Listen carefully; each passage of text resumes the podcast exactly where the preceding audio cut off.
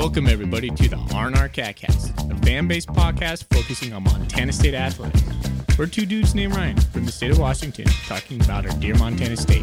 We hope you enjoy.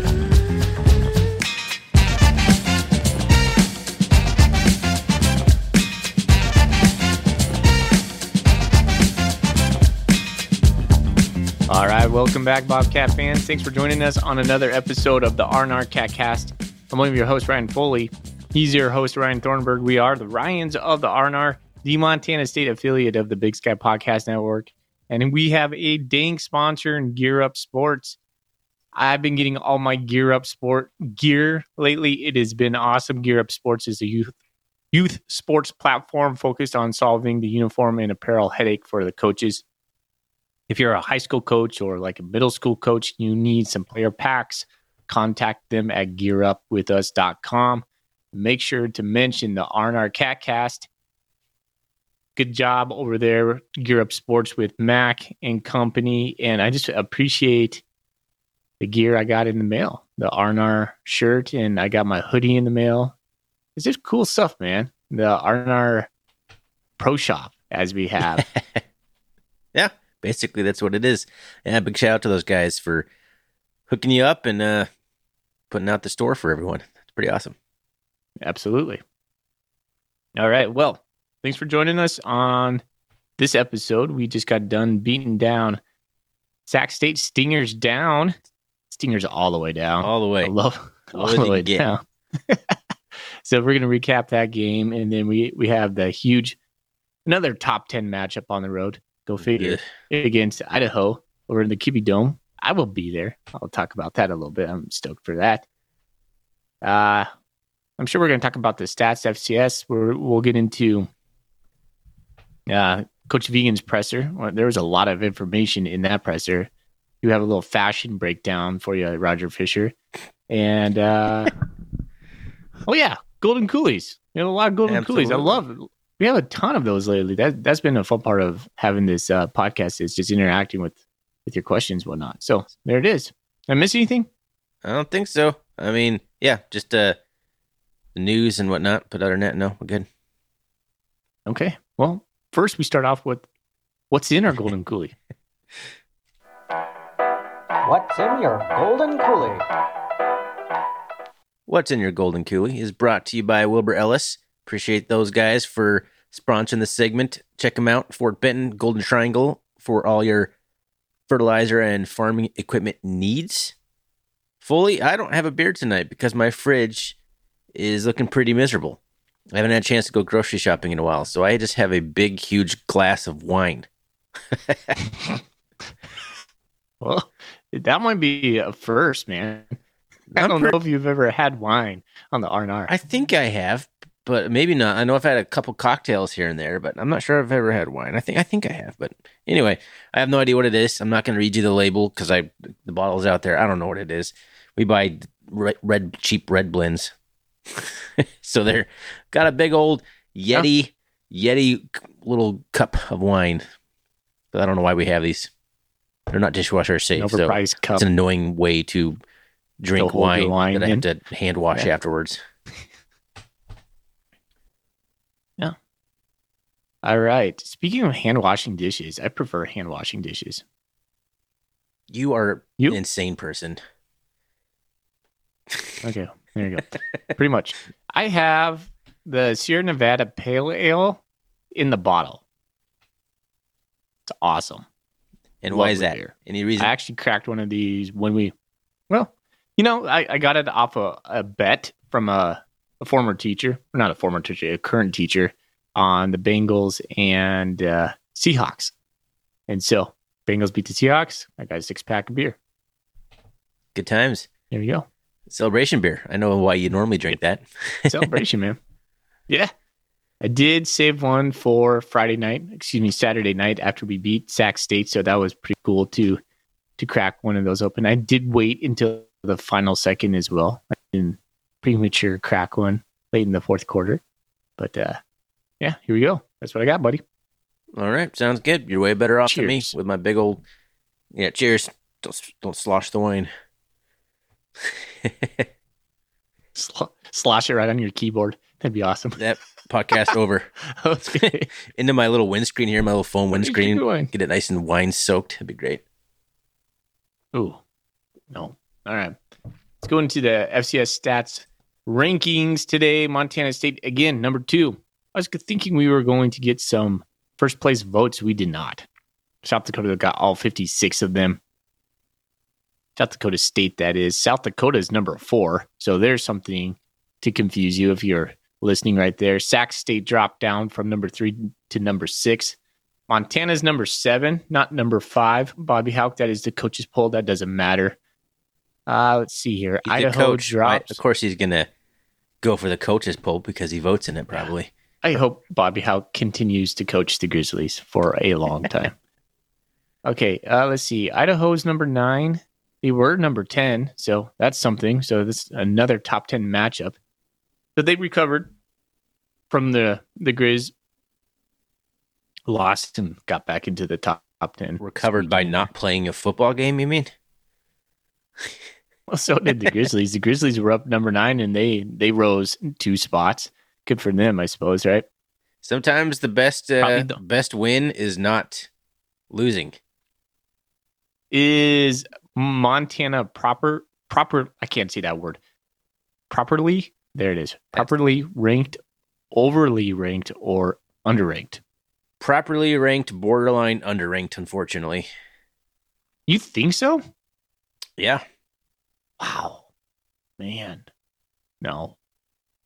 I know you're not believing it, man. They look different with Clifton McDowell. I hate to say it. If you look down this He's list, not that good of a quarterback. who are they losing You- to down that list? North Dakota State, maybe? Uh, I, I don't know. I, I don't watch every FCS game, but they don't look great. They look okay. like they're not they're not world beaters. That's for sure. Yeah, their defense is playing really well. Yeah. I just think Or the like FCS is football. the FCS is kind of all over the place right now. Like t- outside the top like four or five, it just seems like it's just a cluster. Yeah, I don't know, man. I'm not buying Montana quite yet. Okay. And I don't think they have any games remaining that are going to make them feel like they are. See, they got Northern Colorado, Sac State coming up. Sac State could give it to them. Portland State. I don't know what to think about Portland State after them losing to the uh, uh, Idaho State. yeah, the, So, the yeah, fully Portland State hype train went off a cliff. pretty much, man. you were hyping them But up. then I hopped right on the ISU Bengal Yeah. train. So You like jump like the trains were like going opposite paths. You just jumped off of Portland State and just landed on Idaho State going the other direction. Like so long, suckers. yeah, man, that is like an action movie move I just did right there with with my power rankings and fandoms. Okay. Uh, let's see. Anything else out of there? I don't think so. UC Davis got back into the top 25. They're number 25. So Who there's that. North man? Dakota State They're, they're a bad uh, football team. yeah, see, I, I think that, that again, I think UC Davis and Montana are pretty much the same a little bit. I mean, difference for sure as far as, uh, you know, defense and whatnot, but the overall aggregate of both those teams is pretty close to me. I don't Mm, see a big difference between Davis and Montana. fair enough. All right. We'll, we'll, we won't get to find it out. them. Eastern's getting votes. Eastern looks pretty fun. They're, they're kind of a fun football team right now. Yeah, well, I'd rather take winning than fun. Yeah. but yeah, they're they're fun. They're pr- unpredictable. They, as usual, they got a quarterback who's running all over the place, throwing bombs all over the field. He's a little guy. As usual, they have a little guy throwing bombs all over the field. Like maybe he's more little than normal, but they never have a big guy back there. No, that's true. Nope. Alrighty. Weber State got six votes. That's ridiculous. Okay. Weber State got six votes. I don't know how you vote for those guys. They're they're a pile. Straight steaming pile right now, man. Yeah, I feel bad, man. Like Weber State might be the single biggest drop off I've ever seen in the Big Sky. Going from like what they were last year, to, and I know they they lost their coach, but holy cow, they just fell off a cliff. Woo. All right. Anyway, we need to keep this moving because we got a lot to talk about today. Uh, it's always kind of fun roasting Weber though. Yeah. because you know it's getting, they're gonna come back in basketball season. it's gonna be a, you know, it's coming. So I've always liked Weber, so I don't like to rag on them too much. They're always been one of my like favorite, not Montana State teams in the Big Sky. okay, outside of Montana, who's your favorite team to root against in the Big Sky? Eastern, Yeah, same. that's easy. Yeah. Everyone else is just kind of like, yeah, you guys just go do your own thing. Really, no one else has a big enough fan base to annoy you. I guess It's a good point. that's a, that's a lot of it. Is the the fan interactions. Uh, Weber State has some de- decent sized fan base, but Idaho's creeping up there, man. It they are becoming kind of chippy. So yeah, that's true. look at. That's yeah. true. All right. We'll talk about those guys here shortly. Let's get into the presser. And we know you are here for for the Fully injury report from watch. Ryan. that too. uh, last week we talked about being here for the injury report, but uh, I withhold my comment. Okay, yes, we'll start off with the Fully Fashion Watch. Coach Vigen was wearing a striped tie today, blue and gold, but it wasn't Montana State blue and gold. It was like more Michigan esque blue and gold. And I think this was like his first tie he wore when we were introduced to him. I kind of had something in the back of my head about that. He had a tan suit and a white shirt. Not bad, but I just didn't think the gold matched Montana State's blue and gold. So I think he could probably do a little bit more effort right there. Maybe retire that tie, Coach Vigen, because it's a little bit more Michigan than Montana State. You're knocking coach for his gold not being quite the right gold. Is that what I'm? You know, if he's going to try to do it, it it just didn't work for me. Okay. I'm, I'm- you know, I grew up in a Buckeye household. My dad went to Ohio State, so I, I recognize this stuff. Do Ohio State coaches mm, all untrained eye. It's just blue and gold. matching colors in their suits? Absolutely, they do. The only only thing they wear is like Nike issued stuff. You know those big programs. They don't wear anything. They don't buy anything. All their suits are Nike. Everything's Nike. So, yes, everything's dialed as far as color scheme goes. Okay. Sorry. Okay. Any other fashion questions you want me to? Nope. I want to get through this segment as fast as possible. I already regret delaying it another 20 seconds. All right. Well, let's get into the injury stuff from the presser. Uh, let's see. Start off with He some good Tommy's news. back. Give me some And good that's not a- news. yeah. Yeah, that's-. Tom Tommy's back. Uh, that was a quote from him. Uh, he praised uh, John Johnson and uh, Tommy for both. Hey, there's some news right there. Both being uh, players of the week, Big Sky players of the week. So that deserves a little bit of applause. You know, John Johnson had a 16 yard uh, interception return for a touchdown, and Tommy had himself two touchdowns and I think about 200 yards. Let's see here. Mellott was uh, one yard shy of 100 through the air and 114 on the ground. So, yeah, pretty solid game. I, I didn't think that deserved a No, player of the week. I don't know. no, Yeah. it was, I Kinda- mean, it was a good performance and Tommy won the game and did exactly what he needed to do, but those numbers are not player of the week winning usually. I think it's just because of the, the scope of the game more than anything. Coach Vigen said we out physical them. He praised Ryan Lonergan and Miles Jackson for stepping up into roles vacated by Snell and Lavelle Price. Uh, and then the obligatory injury report. Danny, Danny used extended uh, extended period of time, elbow injury, not surgical. Three to, I'm guessing three weeks to four weeks kind of deal. Uh, his brother Taki piped up on Twitter saying it's three weeks, so he'll be back by the Grizz game, baby. Uh, and that's what I think he said pretty much. And Derek Snell re-aggravated a previous injury, and coach continued to say it's not a new injury; it was a previous injury. Uh, so kind of day to day on that. Lavelle Price is still day to day. Was day to day last week. Taco's back. Let's go. Taco Dollar's back. You talked about him stabilizing the punt return game, and um, being able to preserve his red shirt actually because he will have had four games left. And so both him and his brother will technically redshirt this year, which is pretty cool. Pretty cool. Yeah. That's an interesting Uh, new rule. Yep. Uh, JT Reed still out indefinitely as he quote unquote a tricky one.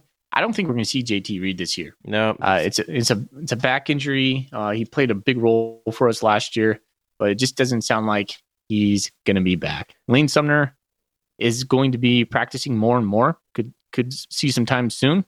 My guess is not this week, but the week after. Elijah Elliott got hurt on the last play of the Cal Poly game. Uh, not surgical. He's going to miss a couple weeks. He said so. That's on the injury front.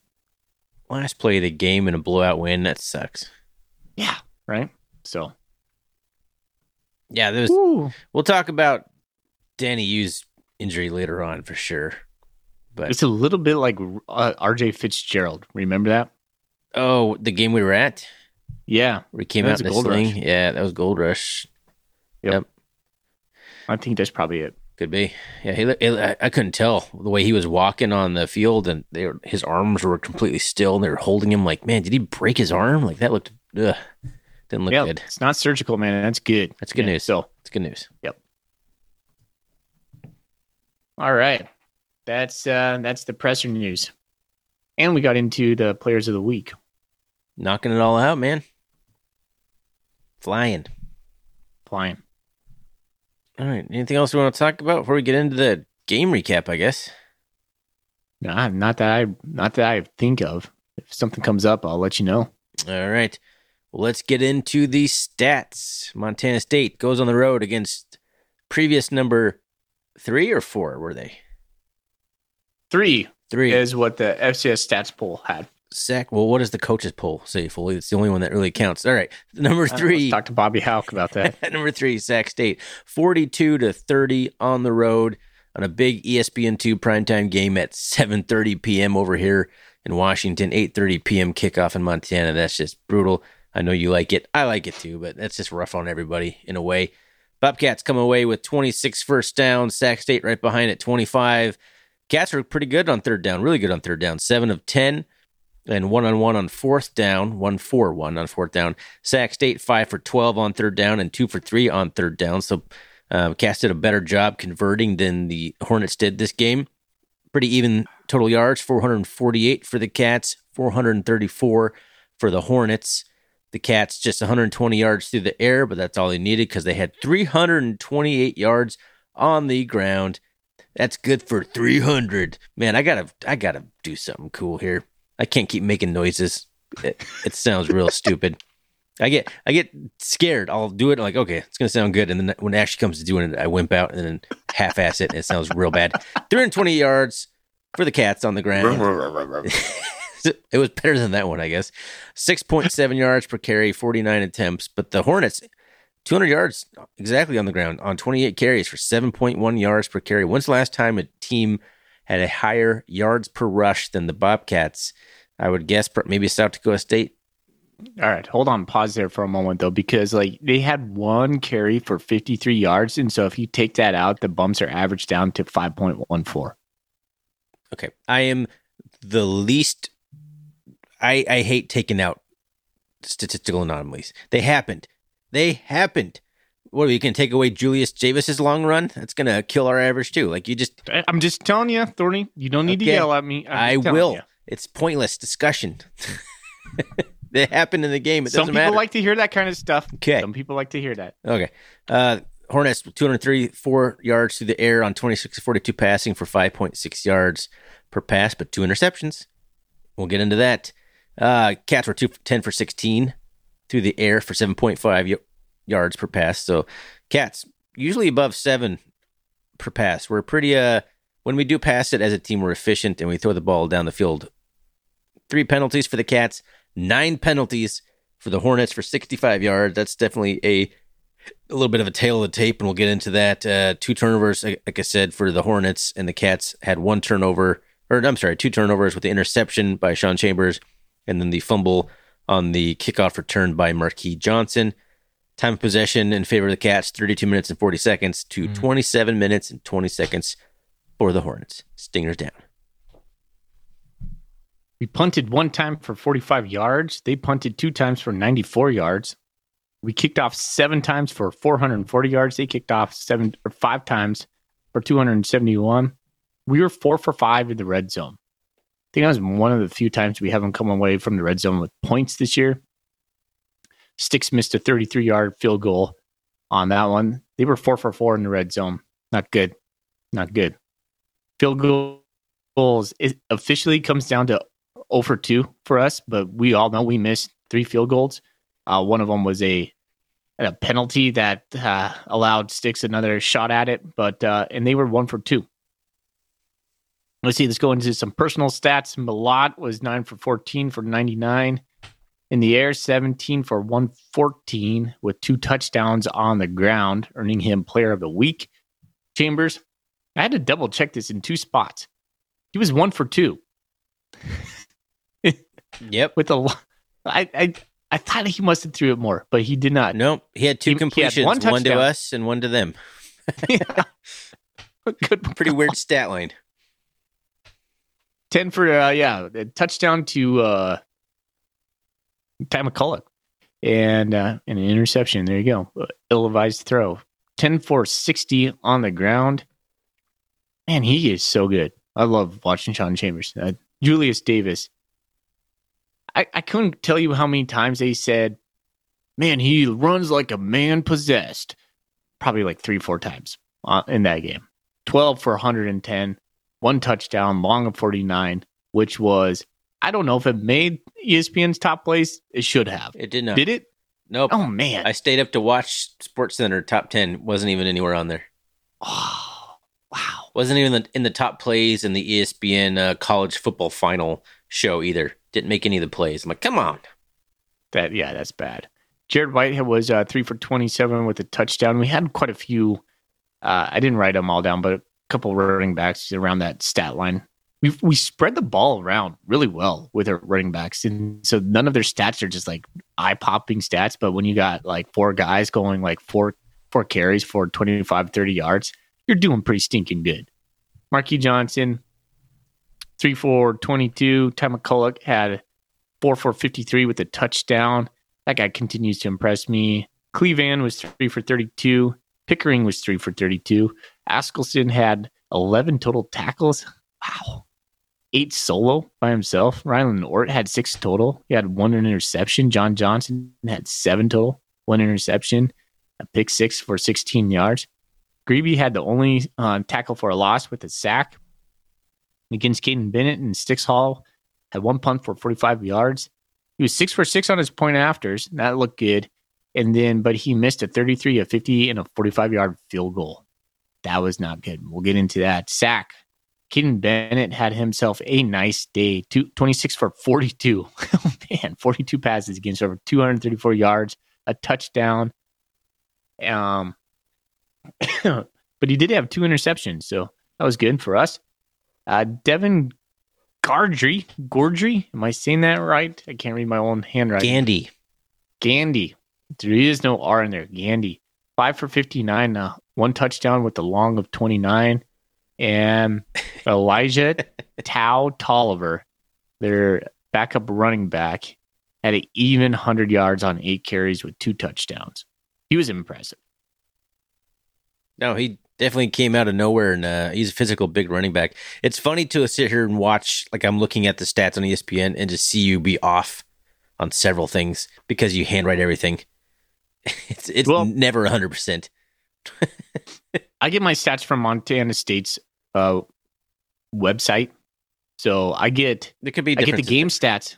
I get the game stats from you, or excuse me, ESPN. But I click into uh, Montana MSU Bobcats, and that's where I get my individual stats. Okay, okay. well, I'm surprised that I guess E ESPN's that much different on a weekly basis. I'm pretty sure it's your handwriting. By the way, if you take out Julius Davis's 49 yard run, then we have 11. He has 11 carries for 61 yards. Not so impressive if we're using that. Take away the longest run. Well, I think maybe where I am, I'm probably just reporting net yards. I mean, not net yards gained, not net, is what I'm doing. So there's like Tommy Mellott did have some like a negative play there that I didn't count him for. Is that what you're seeing? I don't know. I'm just E ESPN doesn't line up with what you're saying. That's all. It doesn't matter. It's close enough. It's a couple yards here and there. well, that paints the picture, man. That was a competitive game. Sac State got their yards, and they had some guys step up and make some plays against the Cat defense. And I mean, that's really what I want to focus on. A lot of this conversation is our defense against Sac State's offense. But there's a, there's a lot to talk about this game. So where where do you want to start? I want to start with the defense, and my take is the way to attack our defense is through small passes. And here's my question to you Do you think Montana State is allowing or conceding those small passes with the thought that, hey, we're going to make you go the distance because we're going to bank on our defense making a play? I hadn't really thought that we were kind of a bend but don't break style defense. Uh, but you know, if you look back at Cal Poly and Sac State, I guess I could concede that maybe that's is a little bit what we're doing. We're not getting beat deep on anything. We came close. Sac State uh, just overthrew a streaking wide receiver. But other than that, uh, we're we're really limiting the big play. There were some definite chunk plays in this game, uh, mainly the Elijah Tau Tolliver 53 yard touchdown run. But other than that, you go down the list. There's a 17 yard reception, 17, 16, 14. Those are the longs uh, on the rushing side. I'm sorry. And then the the receiving side, the long was 24, and then 11, 18, 13. I mean, there wasn't a lot of like 20 plus yard plays. There's a lot of 10, Mhm. 10 yard plus plays, which isn't ideal. And I don't think that's what the Cats are going for. But yeah, I think they were keeping things in front of them.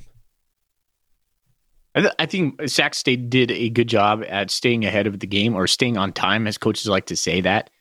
Like they were getting sh- uh, short, short second yards or short second, uh, second downs, third downs, where it was very manageable. Ahead, Where they had of the trouble? sticks, as they call it. Yeah, Where they had where they had trouble was that those nine penalties you talked about, sixty five yards. They would get a, like a motion procedure or something, and then we get them in, you know, first in fifteen. But that wasn't anything we did. No, no, we got bailed out on that uh, two minute motion penalty. That was a, just a nice touchdown pass, like a 50 yard touchdown pass. Got bailed out on that one. You might be surprised to know that Montana State is number one against the pass in the conference, allowing 173.8 yards a game. Does that surprise you? No, no, I guess not. We haven't really played any real prolific passing teams. Okay. I mean, we we faced uh, two teams that passed it for over 40 times the last two weeks. Yeah, they're little dink and dunk passes, like you said. 234 pass, 200 234 yards on 42 attempts and 26 completions is not stellar. I know. So that's pretty good for Montana State. My question goes back to you is, again is are we conceding the short slant? I mean, in certain against certain teams, I think we are. I also think teams are really much game planning on, on against this because they want to get the ball out of the quarterback's hands quickly. Yeah. This is two games in a row where basically our pass rush has been non-existent because they're they're just getting it out fast. Yeah. But that was I think the first half of this game really kind of frustrated me as a fan because you're seeing those slants just be completed, completed, completed, completed, and you're like, come on, adjust somehow. Well, yeah, when you got a guy like Bennett who is extremely accurate within like 20 yards, that's all he did, man. He just picked us apart with those little little passes, and they had some guys who could. uh They weren't breaking off any real big plays, but they broke a few tackles. They'd be like a seven yard completion, and they'd break a couple tackles and get like 12 yards and a first down out of it. That happened several times. That guy that would really kind of stood out to me was that Anderson Grover guy. That guy kind of killed us a little bit on a lot of those plays. Five receptions for 49 yards. They're number 25, the white guy. He was uh he was he was killing us, man. He's tough. He's a tough runner out there. The white guy. The white guy. it usually narrows it down wide receivers. uh, let's see. Uh, yeah, I don't know. A, a part of it too, I think, was contain trying to keep Bennett in, in from scrambling too much. Too, I think. So I don't. Do you think Montana's Hold on, I I don't want to. I don't want. I don't want to go there right yet. Do you think Montana State cares that they're giving up these slants? Mm, I don't know. I don't know the answer to that. I can't imagine they're happy I about it. I don't it. think they do. I I can't don't think they imagine they're happy because- about all those com- short, easy completions. I'm, I'm sure they're not happy about it, but I I think they're like, let's keep everything in front of us. They always say that. We're, Yeah. We want to keep everything in front of us. We don't want to get beat deep. I'm kind of convincing myself on this narrative that Montana State's saying, okay, we're going to give you that. But eventually you're going to throw a pick, just like you did. I mean, they threw a pick on a slant. Miles Jackson, It was a great play. you know, he had an interview today from 406 Montana Sports. We ta- uh, watched it. He was like, "Yeah, coach told me. It's like, hey, we're getting beat on these slants. Why don't you just hold your disguise for a bit and then react to it, and then popped it up in the air and went to right to Rylan Ortt. So that could be kind of the adjust- adjustment, right? Yeah. So are we baiting them essentially with these slants? I mean, maybe. Uh, what was it? John Johnson who was said he baited the throw from Bennett on the pick six. Yeah. I don't. I don't really know how. I guess he was. He was kind of camped further to the sideline, like than than you would expect. He was kind of standing in a weird spot. so I don't know. Maybe. Uh, maybe the where he was standing, kind of the quarterback just looked over there and thought that that was his wide receiver. Like it was a little confusing, but I don't know. I'm not sure. I buy into the fact that the secondary is like biding their time to make an aggressive play later on. That's strategy. I'm not sure I've heard. I don't know. I, don't just know think Montana it. State's betting on their defense to step up over time. They're like, okay, we're going to give you these little nickel and dime little passes, but over time, our guys are better than your guys, and we're going to make a play. Maybe it almost backfired on this game though, because Sac State was killing us in every which way. They were. It's like every time they got the ball, like a uh, handoff, they got like eight yards of carry, and it was close, seven point one yards of carry. Like every time they got the like handed handed the ball off, there was n- he- Yeah. he, ran through the line easy. He was five yards downfield before he made contact, and a lot of times they'd have a lineman out there to take out a linebacker. yeah. We No, it, no, uh, it reminded me of like uh, when we play the Grizz when he just like the running backs are just busting through these holes and there's nobody even there for like six yards. That's what it looked like. And it, that was the most concerning part of me to this game is how porous the run defense was. I feel like that was the first time we've seen it like that this year. Mhm. Is that a credit to Montana State or Sac State's offensive line, or is that just the defensive scheme we were running that game? Or was it the fact that Danny U was not in the game? I think a big part of it was Danny U was out. He's the guy that gets lined up. He's kind of the uh, the fiery guy back there, the captain, gets everyone kind of amped up and juiced up. Uh, part of it could be um, some injuries at nickel. I know on their big their big uh, touchdown run is when Askelson actually came out with an injury, and uh, Cole Bullock came in. And I, I thought Drew Polidor didn't have a great game either. And I know part of that is this huge club on his hand that makes it hard to tackle. But he didn't seem to be his normal self in terms of blowing plays up. Down on that um, trick play kind of thing they scored their first touchdown on. Polidor came streaking in and just blew right right past it and just got completely taken out of the play. I don't know. It just seems like guys were out of place. And I think a lot of that was Sac State's tempo and we just didn't seem prepared for that. Like on that on that exact same play I'm t- uh, talking about, their touchdown on that uh, little trick play, we weren't even like lined up. Like we had two defensive linemen trying to figure out the nose tackles were trying to figure out what side to be on, and they were they were switching spots when the when it was snapped, so they were completely standing up. It just I don't know. I felt like the first the first half in particular was a lot of that for the Cats. Yeah, they were. Sac was going at one and a half speed. We were going at one. We were having trouble adjusting to that. The thing is, though, Montana State makes adjustments. We don't panic. No. When in the fourth quarter, when it was time to go, we had the clamps, man, until the very last, like that last drive. I mean, golly, third and 17, fourth and 14, give those up. Come on. Drives you and me nuts. But drives everyone nuts. And I know the game was more or less over at that point, but that was still the entire starting defense in there. That was they didn't they didn't look like they were playing prevent defense necessarily. They just were not playing good defense. what would you grade the defense on this game then? Just give me a score. I guess C plus. A B minus. I'll do a B minus because of the turnovers. All right. What would you like to see them doing differently going forward? I mean, I don't know X's and O's, man. I I know you can't give up 7.1 yards per carry. Can't give Yeah. up 200 yards on the ground. Yeah, that was that was concerning. I I thought we should have pressured Bennett more. We didn't. We didn't send as many blitzes Oh, as there was hardly any blitzes. Yeah, and that that was weird to me because that's where we've been getting a lot of production. I think I think Like- you might be right in that regard. Trying not to get beat deep, so we needed to drop seven, six or seven guys. Keep everything in front of you. That's interesting because then now we're going to go face Gio- Giovanni McCoy, and the tale of the tape on him is like he's a stud, like absolutely stud quarterback, like better than Bennett, but probably like Bennett, but better, right? Right. Uh Montana just sent the house every time, like they blitzed every down.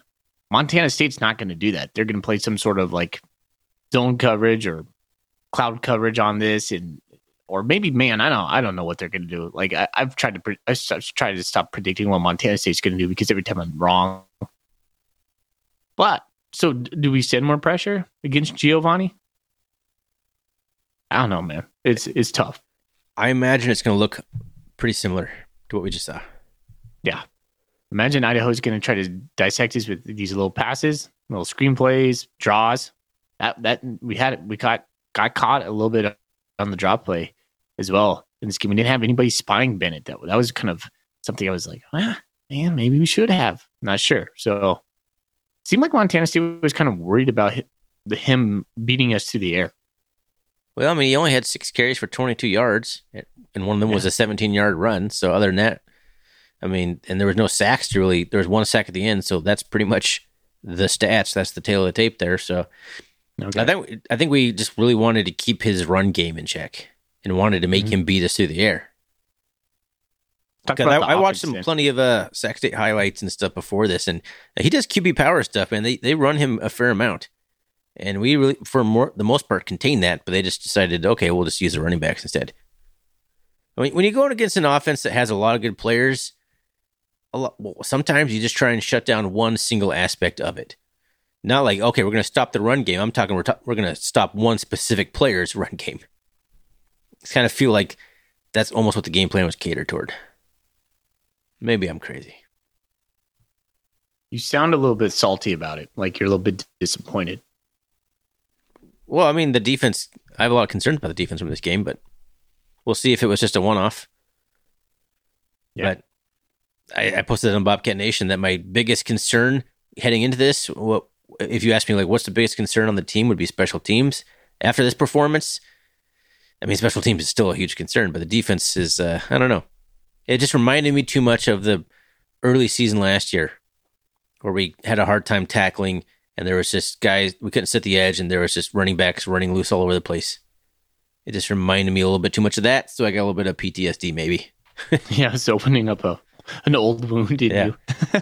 so right. i mean it's the same defensive coordinator so like i, I don't want to revert back to that we had been playing such good defense this year and all of a sudden uh, cal poly moved the ball against us didn't score much but they moved the ball and then sac state really moved the ball and scored this is more than anyone scored on us right Yeah. Yeah, I 30 think so. points, the most anyone scored against us all year. Yeah. And it could have been more. Always could be more, more thorny, but Yeah. it wasn't. It wasn't. like I said, we got lucky on a on a procedural penalty when we got beat bad on a deep touchdown pass. He almost had that pick though. He Like did, it went right through. but he whiffed right it. He whiffed it and got scored on. Hey man, uh, let's talk the offense real quick because that'll make you feel a little bit better. What do you think about mixing the chilies in this game, man? Oh, we have some Golden Coolie questions about that. I thought it was a weird mix, but it works. Yeah, right? It, it worked. So no, it hard- doesn't. It we scored forty two points and had four hundred some fifty yards of offense. We could have scored what do you mean it we would have work? done it better. Oh, jeez. Criminy, Thorny, like you don't bring in Tommy Mellott for the first two plays of a drive or a series, and then Sean Chambers for third and fourth down. It just doesn't work, man. I don't love how they're doing it, but the results are fine. Damn. It just it just seems like yeah, you want one more one guy to go a little bit further. It just seems like one guy starts cooking and like the, right when he does okay, they yank him out and then put in the other guy. So I did the uh, instant reaction sh- sh- show solo, and I made this analogy. Sean Chambers is like a like an old engine, and he needs to get warm. You just gotta let him cook a little bit. You gotta let him warm up. They don't. They don't. Get him in there for like two, three plays, and then they, they yank him. It's like he just he starts to feel it, and he's like, ah, nope, back on the sideline. He doesn't need to warm up if you're not going to let him pass, though. And they only they only let him throw two passes today, Saturday. Jeez, it's Monday. So if, Yeah, I don't, I don't know. if you're going on that aspect, I don't think he needs to be in as much of a rhythm. If, if all he's doing is empty set Sean Chambers up the middle, you don't need to don't warm up for that. It's He's just a running now back. you make me, yeah. Now you make me feel the feels on the offense again. That's that's why I came away from this game feeling like weird. Like I'm super happy Montana State beat Sac State 42-30. I came out of this game going, man, I don't know how I feel about this. This was like a interesting game. I I, I thought we left a lot on the bone. it's crazy to sit here and say that we rushed for 328 yards, scored 42 points, and you're feeling not great about the offense. Because I feel fine about the offense. I might have disagreements about how it should be done, and maybe we could have scored another touchdown or two, but they couldn't stop us, man. We ate up the clock and we ran for 6.7 yards per carry. That's 320 yards. I mean, what is you can't complain. I guess when it comes down to it, I just have to accept the fact in inside Ryan Foley, I'll just state it. I want Sean Chambers to be the starting quarterback. I don't want a dual quarterback system. I just I just want Chambers to take the show and go with it. Because when he did, the last two years, when we've seen the Chambers show, it's been really good. I mean, I also we saw today mostly. I keep saying today. It's Monday. We saw a healthy dose of Tommy taking most of the snaps, and that looked pretty good too. Do we mostly go with one guy? Do we need to kind of abandon the two QB thing? Yeah, you know, so Tommy Tommy did mostly look good, but there's some times where he would hold it to run and he's making the wrong choices again. He's doing Tommy ball. I'm like, come on, give it. Yeah, if it Like comes, he, yeah, how many times did he eat it in a in a RPO where he was just getting smothered in the back? Probably three times. I'm thinking off the top of my head. That's a lot. it does seem like when we when we get into these big time games against bigger opponents, the playbook shrinks, and we just end up like, okay, well, Tommy Ball's going to save us. it seems to happen a lot, and it you know it would have worked maybe against South Dakota State, but then he gets hurt, and that's what happens in Tommy Ball. Tommy gets hurt, seventeen carries. He's just gonna get hurt. I don't. Yeah, like, I don't like to think that. I hate it. I hate that. That's my first thought when I see the stat line of 17 carries. You can't. That's. I don't want him to get hurt, but he's going to. Give it to Davis. Davis, they couldn't tackle him. They couldn't tackle him in the first quarter. He was he had a couple shoestring tackles that he would have gone for even more. He only had 12 carries. He had 110 yards. That guy runs so tough. Mm-hmm. Why why are we giving him the ball? And why are we doing these trick plays? First play of the game last two last two uh last two games. See, I like The- those. I have zero problem with those. netted uh, a minus. I don't know. There's a stat for you. Go look it up. It's probably like minus 40 yards almost on both those plays. well, it's a good luck charm as far as I'm concerned because we won both games. so. Gosh, get out of here with that. That's crap. Oh, good luck charm. That's the crappiest good luck charm I've ever heard of. Hey, there was one guy who read that play well. If he didn't read that play, it's an easy touchdown. No, it's not. Somebody else would have been there. I think you're wrong. It's a huge play. Okay. All right. And the first one was a weird fumble exchange. I get it. Yeah. I don't. I don't mind a trick play to start off a game, man. I don't mind it. All right. We, hey, you know, all right. I got to calm down. Hey, we got to talk. We got to talk a little bit about uh, Sticks Hall. I posted on Twitter. I don't think I told you this. Pretty much word for word is like I don't really like talking negative about a player, but we need to find something else at kicker. It's Coach Vigen. It's not working, same man. Thing. Well, he didn't say exactly the same thing. What did I write down? I really don't like dogging on guys, but man, he he's becoming a, a liability, a field goal kicker, a place kicker. Coach Vigen says our production has to improve. That's about as damning as Vigen ever gets. yeah. Uh, I think he's money on the kickoffs and punts. He's he's done some phenomenal punts. He doesn't have it when it comes to the games in the place kicking right now. Could change, but it's Okay. almost akin to like a, a shortstop having the yips or something. Yeah. It just doesn't feel like he has a confidence. So here's some stats for you. Field goal is six for ten on the year. We're one for four between 30 and 39 yards. That's not good. And uh I mean, we're not close on on some of those. when he And, uh, misses, he does it in style. yeah. It's it's very concerning. And that's that's a big thing because we know it's going to come down to a kick here or there and we're going to be like, "Ah, seriously? That's that's why we lost? Why didn't we fix this?" I think one of our friends said, "I want I want uh, Coach Vigen to look at me. I want someone to have trust in me, like like Coach Vigen has trust in in Hall." I was like, ah, "Yeah, maybe, man." I mean, I'm sure he's showing Uh, out in dude- practice, man. Like it's uh That's what that's what Vigen said. He's like, that's not what we're seeing in practice. Like we send the house on him in practice, you need connects. In the game, we're seeing something different. you know, I mean, that's just mental. It's clearly not a physical problem. So I mean, it's just it's possible he can turn around. But He missed two at Weber, two here. Oh yeah, somebody uh maybe it was Tom Stuber, like he's like 0 and 4 on the road or 1 and 4 on the road. So it's interesting stat. Because Yeah. he missed one at South All right. Dakota State, right? Yeah. Uh this is from no, we didn't. I don't think we attempted a, a field goal at South Dakota State. uh Shay, our friend Shay asks us buy or sell. Field goal kick costs us ah, field goal kick costs us a win to another trip to Frisco. Basically, a field goal will cost us a trip to field, Frisco in one way or another. Oh, I'm not going to buy that. That that would be like just putting bad juju out there. No way. Stay away from that. That's no fun. You can't think I, I see where you're coming from, Shay. That'd be that would be terrible. By the way, uh, Thorny and I uh, booked our hotel room to Frisco. Oh, bad juju. Now you put that on the air. You want to answer that question, but you tell everyone we booked a f- hotel to Frisco. It's refundable. That's way worse juju. that is the most bad juju you could say right now. No, it's buying your ticket to Frisco is the worst. Yeah, we we, we would have bought one, but they're already all sold out, and now their prices are crazy again. Yeah. So anyway, uh, I I don't know. I don't really want to answer that question either. It's it's possible. I mean, it, it doesn't have to be what you think. Like if he misses a kick against Idaho and costs us the three seed, and then that or the two seed, and then we have to go on the road and lose in the semifinals, you could would you pin that all back on a missed field goal? I don't know. That's a big. That's a big, big thing. But I don't know. I don't think it's going to be a a game deciding problem.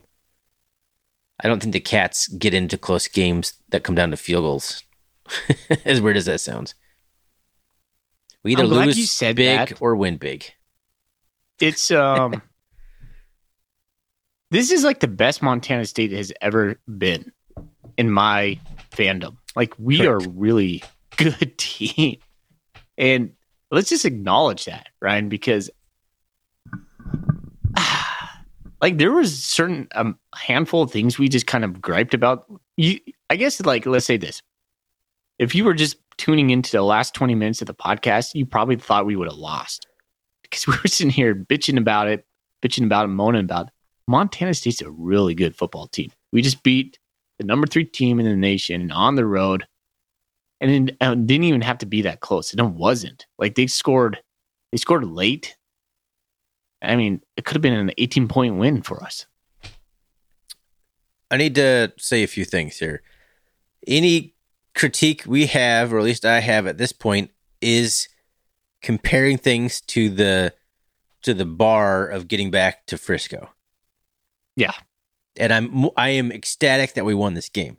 So I, I want to say that performance piece that or I'm critiquing is not the same as like, hey, we won this game. I would have been happy if we won this game three to zero, 10 to eight. I got this is a big win. This is an important win that we needed to keep that top two seed alive. And I didn't Mhm. care how it was done. It's a road win. Road wins in the Big Sky are hard. We know that. We've been following the team for a long time. We've been following the Big Sky for a long time. Road wins are hard. But you start to analyze things from like, I want us to go back to Frisco. I want to go back to Frisco. I want to go back to the national championship. And that's where you start to like put the lens on it. Like, is the defense that we saw tonight good enough to win a national championship? I don't think it is. That doesn't mean we can't get there, but you can't play like yep. this. Can't play like this against yeah. like a Dakota school, South Dakota State, even North Dakota State. Like this can't get ran over like that. No, but we don't always have to be perfect either. Like no, Montana State's not going to be perfect to these road games. We're going to have our bumps and bruises. But what Vigen has done in the last couple years is he's proven that he puts a better product at the end of the season than in the middle of the season. Yep, and in Vigen we trust Stay at this path. point for sure. I mean, South path. Dakota State Southern Illinois seventeen to ten. Yeah, so that was a closer game than this game at least in terms of points. I didn't really watch any of that game, so I don't know how dominant that 17 to 10 was or what was not. But you know, these things happen. You look, you, you go back and look at North Dakota State's championship runs. They always had one game in the regular season where they squeak by Western Illinois, who's like five and six. like, it's hard to win all the games, man. It's hard. It is, especially when you're ranked like we are. We're gonna get people's best shot. And and and Sac had a good atmosphere. They had like 16, 17,000 people there. That's good atmosphere, man. Yeah, I mean the the camera crew and the the uh, mic mics weren't set up in a very good spot. You heard the cheerleaders first and foremost, but it showed out, man. it's a it's a big time game too. Like how how many years ago would you have said like the cats are on ESPN two? Would you just be worried that we're just gonna f- fade from the moment? Like all of them? Like pretty much, yeah we, we had those the the Rob Ash playoff runs on ESPN two against Sam Houston State. We just got pummeled every time. so it's pretty for number one. It's pretty awesome that the Big Sky has ESPN linear games in the regular season. That's pretty sweet. But the crazy thing to me at this in this game, and I want to end it here for me. At no point during this game did I feel like we were going to lose. Mm. Even when Sac came out and scored that touchdown right off the bat, it's like I, I wasn't worried. Yeah. And then it, it just became more clear as the game went on. They couldn't stop our run game. So it, it didn't even really matter if the defense couldn't get the stops we needed to because I just felt like the run game was like, all right, we'll just answer every single time. And we, Sac State kept punching back. I give them a lot of credit, but Montana State had an answer every single time. Yeah. And then a huge Sac State came out, man. They that that was that was that was their big game. I was impressed. ESPN at home. I was impressed. They have some ballers, yeah. man. They have some. They have some dudes. They looked big. Their offensive line. We didn't. I mean, did you watch? I I rewatched it. Sebastian Valdez got swallowed up every single play. He looked small. Seabass looked small against those guys, no. man. They were big. Those are big guys. Yeah. No, they. I mean, they they're good. They've been good for a long time. Mm-hmm. We know that, dude. Yeah, they're a good team, and uh, I, I think I said on the pod last week, I'm not dismissive as they are, as a lot of other people are on Bobcat Nation leading into the game. But yeah, they're a good squad, and I expect them to, you know, they have a, they have a real shot at getting a seed themselves if they go undefeated the rest of the way out. A little, a little jealous that they got ESPN back to back years. Yeah, we I, didn't get. It keeps ending up in Sac for some reason. With Troy Taylor greasing the wheel or something. I know he's not there now, uh, but he would have greased it last year for this year. I don't know. Kudos to Sac, but bigger kudos to the Bobcats going on the road, taking care of business. The Bobcat contingent sounded good on TV. Cheers, Bobcat Nation. Final final thought for me is a couple of guys had texted me on this, and kind of common thread with their conversations has been it was good for Montana State to get tested.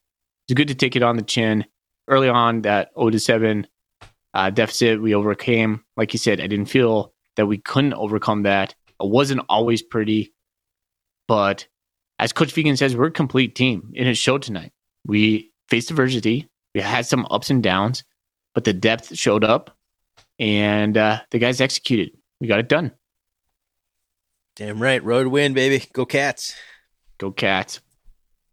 Now on to uh, Idaho, Ugh. down to the Palouse damn it, man. This game has been looming on my mind for over a year. Once this once this schedule came out, I almost cried. I really did. I was like, "Oh my gosh, this is a brutal schedule." Right. Absolutely brutal schedule. And it is. This is going to be our, our third top 10 team on the road, second road test of the week. These guys are just coming off a beating from the Grizz, and not a, a like a huge beating either. Like a man, we should have won that game. Dang it, we lost that opportunity. They go into the bye week. They had some injuries. I don't know their health on this, but sold out in the Kibbie Dome. It's gonna be wild, dude. I'm taking my family. What what what do you think is gonna happen? I think technically, Prediction City. We don't do any predictions here, so let's let's stay let's steer the ship away from that waters right there. they said what's going to happen, not like who's going to win. Yeah. All right. I guess there's slight differences there. Hey, if you if you count the Weber State number ten at the time, this would be our fourth top ten matchup on the road so far. South Dakota State, Really? Weber State, Sac State, Oh. Idaho. Yeah. Don't forget South Dakota State. South Dakota yeah, State. don't Yeah. forget that one. Seems like Yeah. forever ago. That's how the seasons usually go. Oh man, I watched some film today. I mean, we, we watched most of the Grizz Idaho game. It coincided with the Cat game, so we didn't catch all of it. I don't know what to think about Idaho. They seem a little bit more beatable than I thought they were a few weeks ago because of what the Grizz did, but I'm not sure we can really replicate what the Grizz did on defense. So let's let's talk a little bit about let's let's recap Idaho a little bit. I want to kind of paint a picture of what Idaho has done this season before we get too far into anything. Um, Idaho is let's see. I'm slowly pulling up ESPN, trying to talk my way through it, but the internet's not helping me out. All right, they're five and two. Uh, road win at Lamar, 42 to 17. Uh, I'm looking at this now. That's pretty funny. Lamar was the very last team receiving votes in the FCS stats poll from today. They received two votes in the poll. I have no idea how Lamar is, but that's just kind of funny. They beat Nevada 33 to 6, obviously on the road. And then the third road game in a row. They started their, their season with three straight road games at Cal, and they were leading that game 17, 17 to 0 before losing 31 to 17. Then they come back home and beat Sac State 36 to 27. That game is a lot closer than, than that score indicated because um, Sac State was down by one point with four seconds left, and they ch- tried some sort of all crazy Yeah. Music City miracle and then fumbled it, and Idaho scooped and scored with zero seconds left on the clock. So that last touchdown Mhm. was pretty much meaningless. Very close game. I watched highlights of that today. There's a lot to take away from that game because common opponents. We just played Sac State. Then they went on the road to Eastern Washington, pulled out a victory there, 44 to 36. Of note, Eastern Washington starting quarterback uh, Kiko Visperas. Is that how you say his name? I You ask me this every week. Just say it with Every week? confidence and move Every on. week I ask you Every about East week. Washington's quarterback. I've asked you Yes, that every do. single podcast. Wow, I don't remember. Yes. I'm pretty sure this is maybe the second time I've asked how you say his name. anyway, Every damn week. all right, all right. Well, anyway, they went on the road and won with uh, Eastern Washington starting quarterback out, but 44 to 36, pretty close game. Then they come home and I guess on the road, 42 to 14 against Cal Poly, which a lot of people thought that was kind of a coal. Uh, what, is that saying? Canary in the coal mine for Idaho. I've seen some people reference that because it was a closer game than I think they would have liked. But then they went uh, back home, and that's that was last week. The Grizz, Grizz took uh, took it to them, twenty three to twenty one. The Grizz are up like twenty to zero at that one point, or was it seventeen to zero? Did the Grizz really take it to them 23 21? Yeah, I mean they got a big lead and they held on. It's good enough.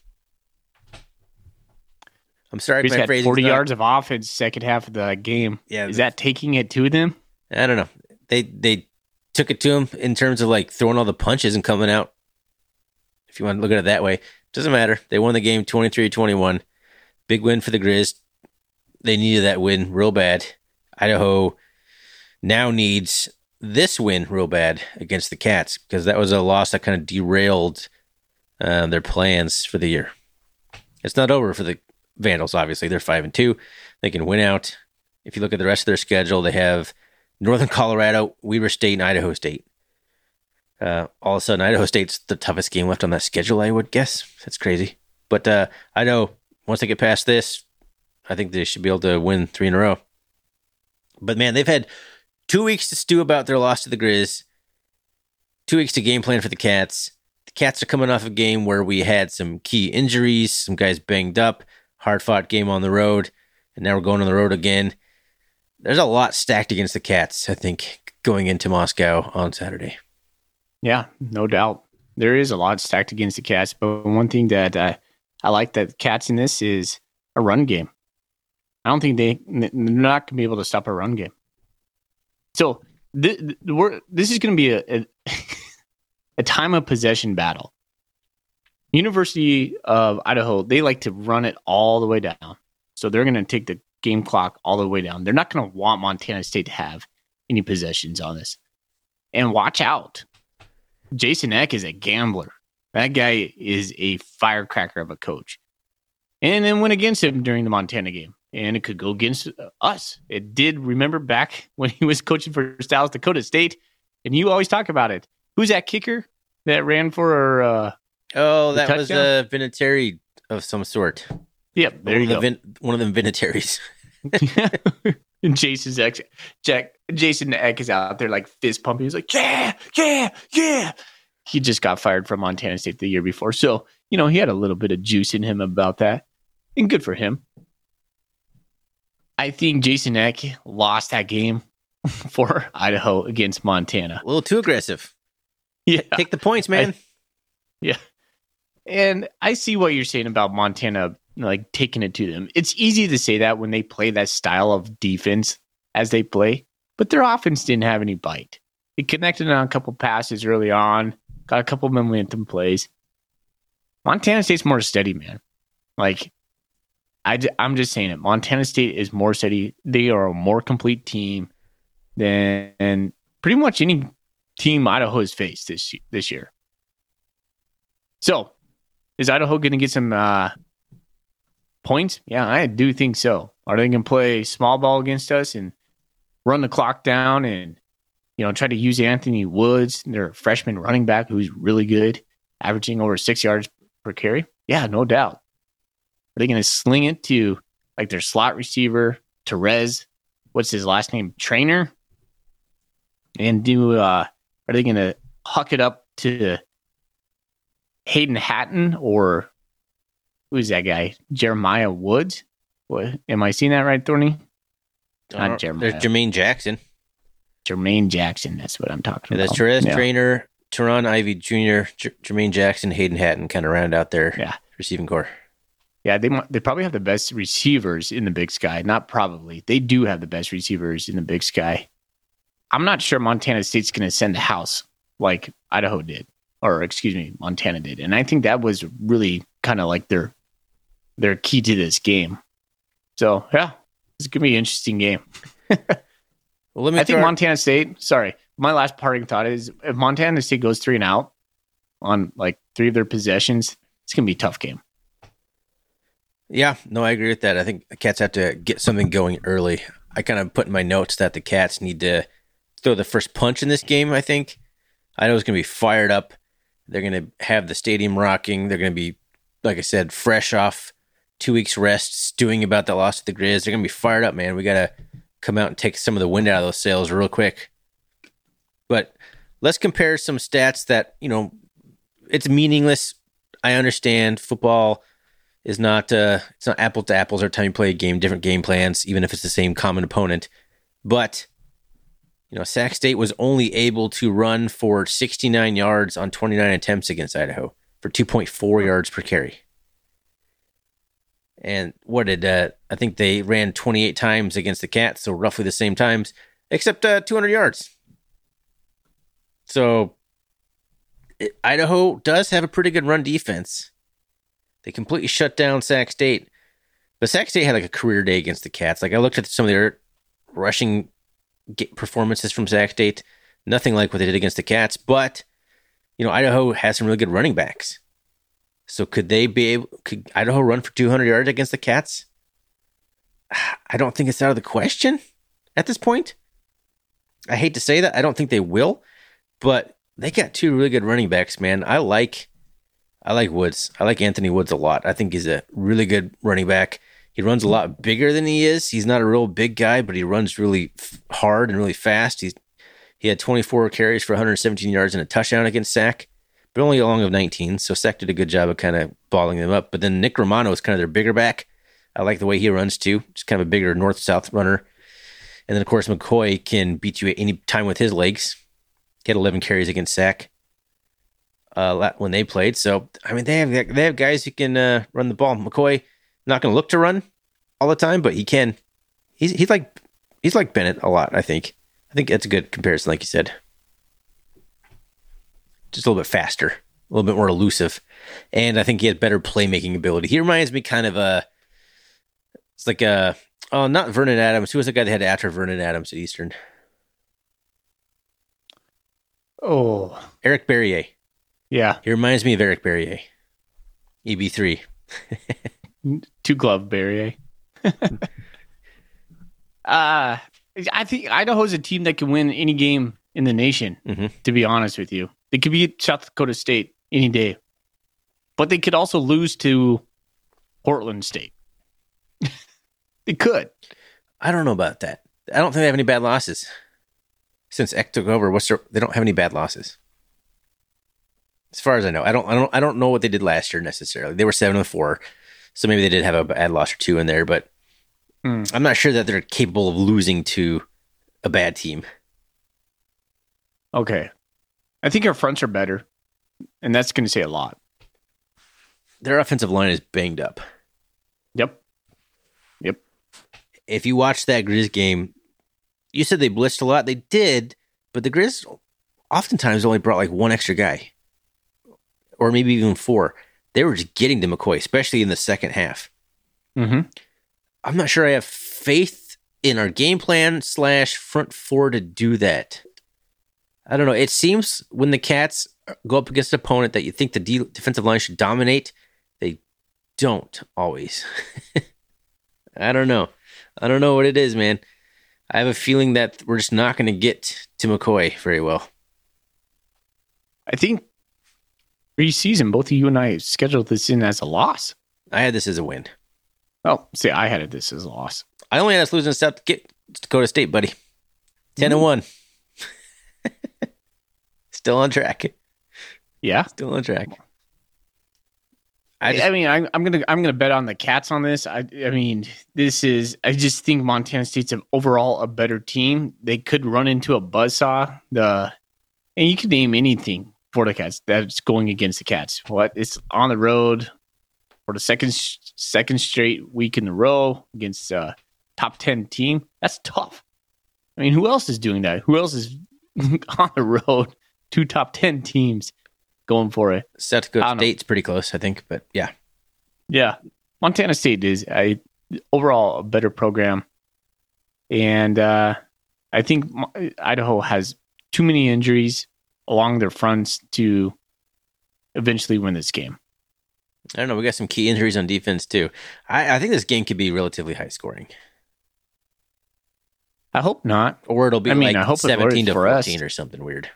Yeah, Yeah, I hope it's not a high scoring game, but I don't know. I just they got some firepower and they're going to be ready. They're going to be prepared. yeah, and they're going to be desperate too. So let's say Montana State gets an edge in this game, they're gonna they're gonna throw some sort of trick play at us, and they're gonna go For for, sure. fourth down in a weird position. They're gonna they're gonna try to get the Kibbie Dome just rocking. So it's gonna be yeah. I would almost bet money on a pass from somebody else from that's not named McCoy.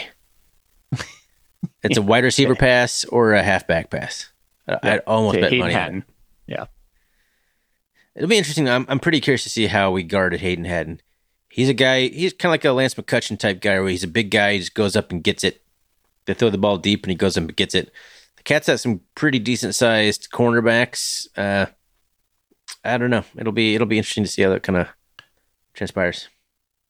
Cats number one against pass defense in the in the conference. You know who's last? Number twelve. The Grizz. The Grizz, Montana. I was like, it's not Idaho. I bet. So no, he would Idaho's asking me, like sitting like Idaho number three and everything. Yeah, Idaho's like sitting number three and everything. They're like They're a solid. little waffle in there. Yeah, they're very solid for sure across the board. I just I think the Cats can run the ball in this game. And it might take Yeah. some time to get it going. So it could be a situation where the Cats fall down 10, 14 points in the first quarter, first half. But as long as it keeps churning and we we're wearing them down, it will bust open. But if it's if we're getting stuff consistently and we're not even having very many possessions, we're not leaning on them to grind them down. That's where I'll get concerned. The Cats have rushed for over 300 yards five games in a row, Thorny. That's insane. That's Montana insane. State's offensive line is the best unit in the FCS. Not just in the Big Sky, in the FCS, Ryan. Mm, I don't know. I love to be a cheerleader for the Cats, but South Dakota State's offensive line is pretty damn good. Yeah, are they rushing for over 300 yards a game? I have no idea. Probably not. Okay. I think So they're scoring more points than we are. well, maybe not. Is the Missouri Valley as good as the Big Sky? I think it's better. I don't think so. I don't think so. Different brand of football. Okay. Hey, let's get it's like all right. Hey, I'm gonna say this. The Foleys are gonna be there, which is normally not a good sign. when I go Yeah. to the games, we normally don't do well. So pray for me, pray for the Foleys and and the cats that, that nothing weird happens because of me coming. But I'd love to meet any and all of you. We're going to the alumni tailgate. So we got tickets for that as Oh, well. I'm jealous, man. That sounds fun. All right. Shall we get into the golden coolie questions? I think so. All right, man. Pull up the Bobcat Nation. We need a guy for this. We need a producer. Just has these ready for us. Correct. Correct. Okay, let's see here. So this came from Sunday, October 22nd. All right. Uh DB Debrew MSU. The two quarterback system came up today upon watching the Stingers down game for the third time. My girlfriend, in all capital letters, said two quarterbacks is great and it totally confuses the opposing team. Is she right? Also, she offered to make chili today, totally unaware of the joke. And I said, No. How do you mix chilies if there's only one chili? Am I wrong? First statement here your girlfriend understands two quarterback systems and the perils of doing so and can make chili. Keeper. That's a keeper. That's a keeper. know some football, make some chili. Come on now. Uh, Yeah. right? God, I don't know, man. It's uh, it's it's it's interesting. I don't really know what to think about the two quarterback system after this game. I didn't love it after this game. I really didn't. It was just clunky. It just felt clunky. I think it's really hard to game plan for. There's there's there's certain levels of execution that I don't love, and you can like it can backfire if you if you don't use it correctly. But I think it's extremely hard to game plan for. I mean, announcers say that. I I, I do believe that's true. So I think Yeah. yes, I think it does confuse the opposing team as as he put it. Uh, BF Cat fan says, so my golden coolie question is, do you think having a game televised on E ESPN2 does any favors for recruiting? You mentioned today that the Grizz last year at SAC and this year at SAC, in my opinion, if they televised these games in Bozeman or Missoula, I'd say yes, but in SAC with a half empty stands, hell no. But I'm guessing logistics and cost for travel, unpredictable weather this time of year plays into the decision making. Sacramento is uh, Southern schools get the nod. Your thoughts? Um, so he's he or she is referring to what the comments are made on the the instant reaction show. I think I has to have a positive on recruiting. Montana State's only game on late night ESPN. Let's go. Yeah, I mean, it's not showcasing our stadium, but it's getting the Montana State brand in front of people. You'd be you'd be still surprised how many high school players in Texas and other areas of the country have never even heard of Montana State. Yeah. It's it's it happens. But you're you're sitting there watching ESPN two. You see a game between two FCS programs, and one of them has a little number two by their name, number two program in the country, and they're winning football games, and you're watching that game and liking how they play football even if it's on a in a small stadium with not much of an atmosphere. I mean, it's in your memory now. And and all of a sudden, a Montana State recruiter reaches out to you, like, "Oh yeah, I've I, I watched a game on ESPN two a few weeks ago." I think it matters. I think it matters. Yeah, no doubt. It can't be negative. There's no way it's bad. I was thinking today too that like the product that we're putting on the field is better than the Mac. Like you know, Mac gets on the television at Tuesdays and Thursdays. This game's better. You, you watch Julius Davis hurdle a guy, you're like, that's better. Yeah.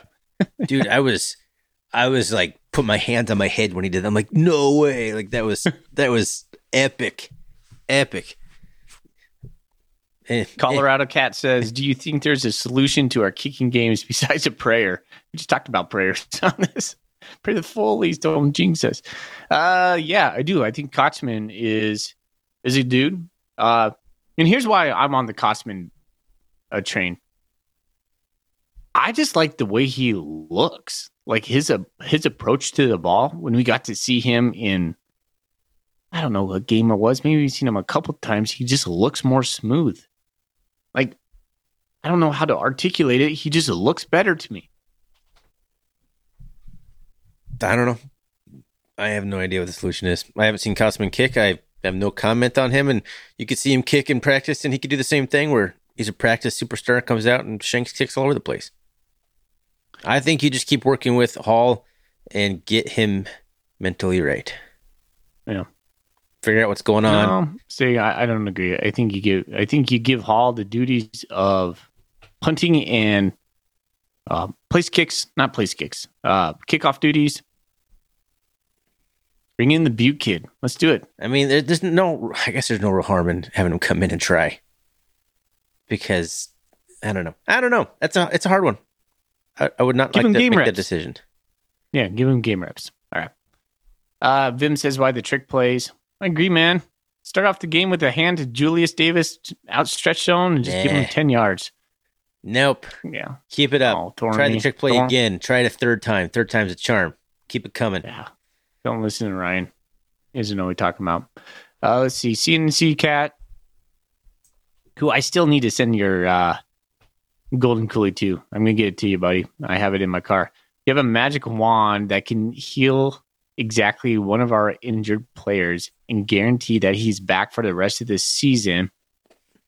Who are you bringing back for the Cats? Or to put it in another way, which injury do you think is most impactful for the rest of our season? Danny. Danny, you. I'm healing that guy up. He's coming back though. This is guaranteed back for the season. I want him playing in Idaho. I want him back right now. He's going to miss at least Idaho. He may or may not be back for the Grizz game. We, Yeah, we didn't have both to those go games. Dan, I think that's the, the the worst one right now. Danny Yu or Ken Dollar. Caden Dow would be a big one too. I'm gonna go Danny Yu. And guaranteed back for the rest of the season. I mean, even Lavelle Price would be a good choice too. I think Danny Hughes kind of. I really liked what he's played this year, and I think the team was a little bit deflated when he got hurt. Yeah. Only having two linebackers, they need to be really good.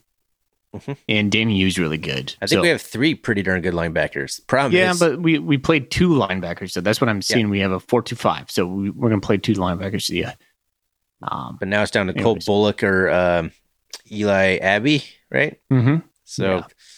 That's getting pretty thin. If if Askelson or, or O'Reilly get hurt or need even need a spell, get tired, right. come off the field for a couple plays. Teton Cat says you can rush for 350 or pass for 350. Which one do you choose and why? Easy peasy, rush for three fifty. Brum, brum, brum, brum, brum, brum, brum, brum. Road grader, baby. It, it's it's so much more soul sucking. Is it though? But what if that 350 comes on 10 plays? Uh, okay, what if it goes on ten plays passing? What's the difference? I, th- I was thinking about this today at work and I was trying to think of differences. I think 350 usually beats up a team more. That's all. I understand what you're saying. Like, okay, 10 carries for. So you're saying 10 carries for 300 yards and then 20 I'm, more all I'm carries. for- saying is like, what, what, what if, what if, uh, what if your uh, 350 comes from like big chunk plays? okay, well, I think either way, I'm picking running the ball. I am 100% on board of running the Dan ball. Hashtag RTDB. Yeah, you changed my mind. I'm with you. It's just fun to watch. Yeah. It's it's fun to watch in a whole different way than passing is. Passing is like more eye candy. Uh, football running the football wins championships. Yeah, when we ran over 400 yards on the Grizz last year, yeah, let's go. So satisfying. so satisfying. It is. It's so demoralizing for those other guys when they know it's coming and they can't stop it. That's what it is. I love that. No, you can make like make a play here and there. If you're if a team's passing all over you, you might be able to deflect the pass or get interception or something. If a team's just pushing your defensive lineman seven yards off the ball and flattening him, like what are you gonna do? What are you gonna do? All right. Uh, let's see. When choosing between two chilies, this comes from Judith Basin Cat. When choosing between two chilies, if one recently wins an award, do you take that into consideration when deciding on which one you eat first? What kind of award are we talking here? Man, so I we uh, Great Falls used to have a, a, a great chili cook off. Um, or maybe it's not called a great chili cook off. It was just called a chili cook off. Electric And yes, City Chili Cook-Off. maybe probably probably it's probably that absolutely I, uh, there was a good steak and bacon chili and it was delicious and no i was not mixing that chili with anything else and i'm going first for that for sure I mean, probably. But if it's like a, a neighborhood chili cook-off where there's three chilies and there's an award, is that how important of a award is that? I don't know. But most likely, yeah. If it's advertised as award-winning chili and the other one's not, I mean, you got to try the award-winning chili. It's got a little blue ribbon on it, like Pabst. it's a hundred-year-old award. Doesn't matter. Doesn't matter. It won that blue ribbon. World Fair. That's from the World Fair. That's when they won that blue ribbon. oh my gosh you said like a, a couple of episodes ago that um they don't put beans in their chili down in texas is No. this true Yeah, not typically. No, they don't like. It's just meat. It's like a stew with just meat. Maybe some like tomatoes or chill, like uh, green peppers and onions and stuff. But beans, no, frowned upon in most of Texas, parts of Texas. we have, we've never even talked about uh cincinnati chili skyline chili Oh, we talked about this a lot. okay We asked Mike All right. Person about it. Remember, because he was yeah staying over in Ohio. Oh, I love, I love coney dogs. That's the chili I'm go. Cage rage. At what point did we stop attempting field goals? ah, do you think we'll see more of the Butte kid in light of the new red shirt rules? Ew. I mean, I'm not sure the red shirt has any, anything to do if we'll see Kotzman or not. here's the deal, Cage Rage. We don't stop attempting field goals. We need to fix it. And the only way you get through the yips is you get some good good plays. If if we're staying with Hall, he needs a success. He needs to hit one. He needs a win. Yeah, he needs a win. So, unfortunately, if we're staying with Hall, that's what it's going to take. He's going to need to hit one and then be like, oh, finally broke the streak. Let's go. And I still think his levers are just too long and he pushes it. Like, I just, it is what it is. He's not compact enough to get his leg through the swinging motion. And I think he's blocking everything to the right. I mean, maybe, but that's just a weird take. It's not like he has clubs that are too big for him. That's his body. Everyone knows how long your own legs are. Do you hear any other takes out there? No. So here you go. There's a take for you. You're welcome. It's like this guy doesn't know how long his legs are. He doesn't. Or maybe he doesn't have enough fast twitch muscle in him to get it through. I just don't think I think that's what's happening, man. Well, he's cranking him in the in the practice, so he knows he knows how to move his foot around. It's, it's mental. It's mental. Doesn't know how to use his own legs. it happens. Um, an email, email from Brant Cartwright. Uh, when a quarterback is in without a backfield formation, is that a dead giveaway that he is either running or passing? Uh, is that a formation we, we really need to be using, especially given our running back committee? Uh, seems we're to me we're limiting ourselves and helping the opposing team's defense. So I think he's kind of talking about when Chambers comes in there and there's not a running back next to Chambers. Um, pretty obvious Chambers is going to run the ball.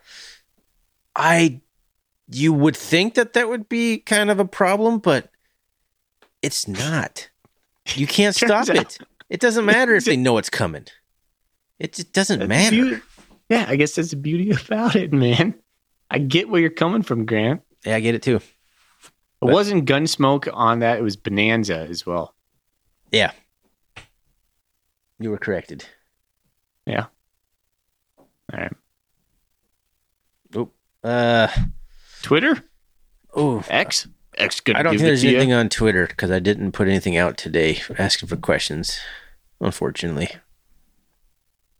So I think I think that does it. Finally, man, this thing's gone long. Buck 25. Not terrible.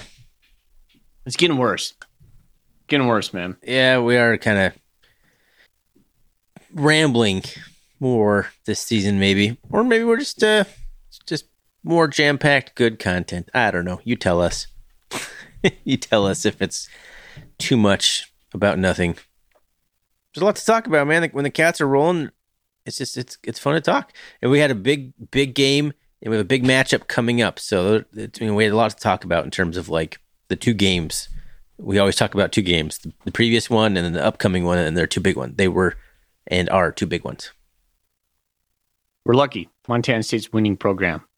Because if we were, let's say, Northern Colorado, you and I would still be doing this podcast for We a would. losing team. But our listens and viewership and all this stuff, it would it would not be as much. it'd just be So- way less fun to talk about it too yeah. Be more cathartic. Probably more drinking. yeah maybe Okay. Uh, we got to pick something.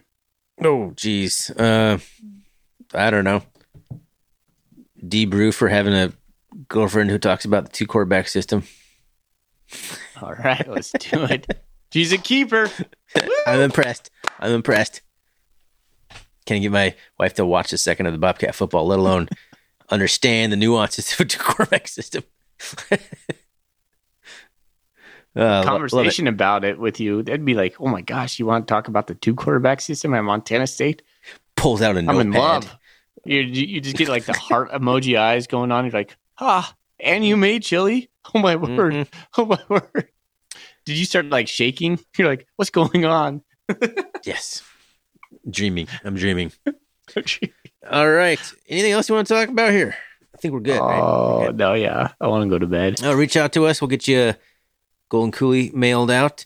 Thanks everyone for listening to this rambling episode. And I promise we do love the cats. If it sounded like we were down on the cats after we beat Sac State, we're not. We're very high on the cats. Appreciate everyone. Um, following us on Twitter, on Facebook, on Instagram, our, our CatCast handle on all those bad boys. So, Foley, let's just get out of here, man. Go cats. Go cats. Go cats.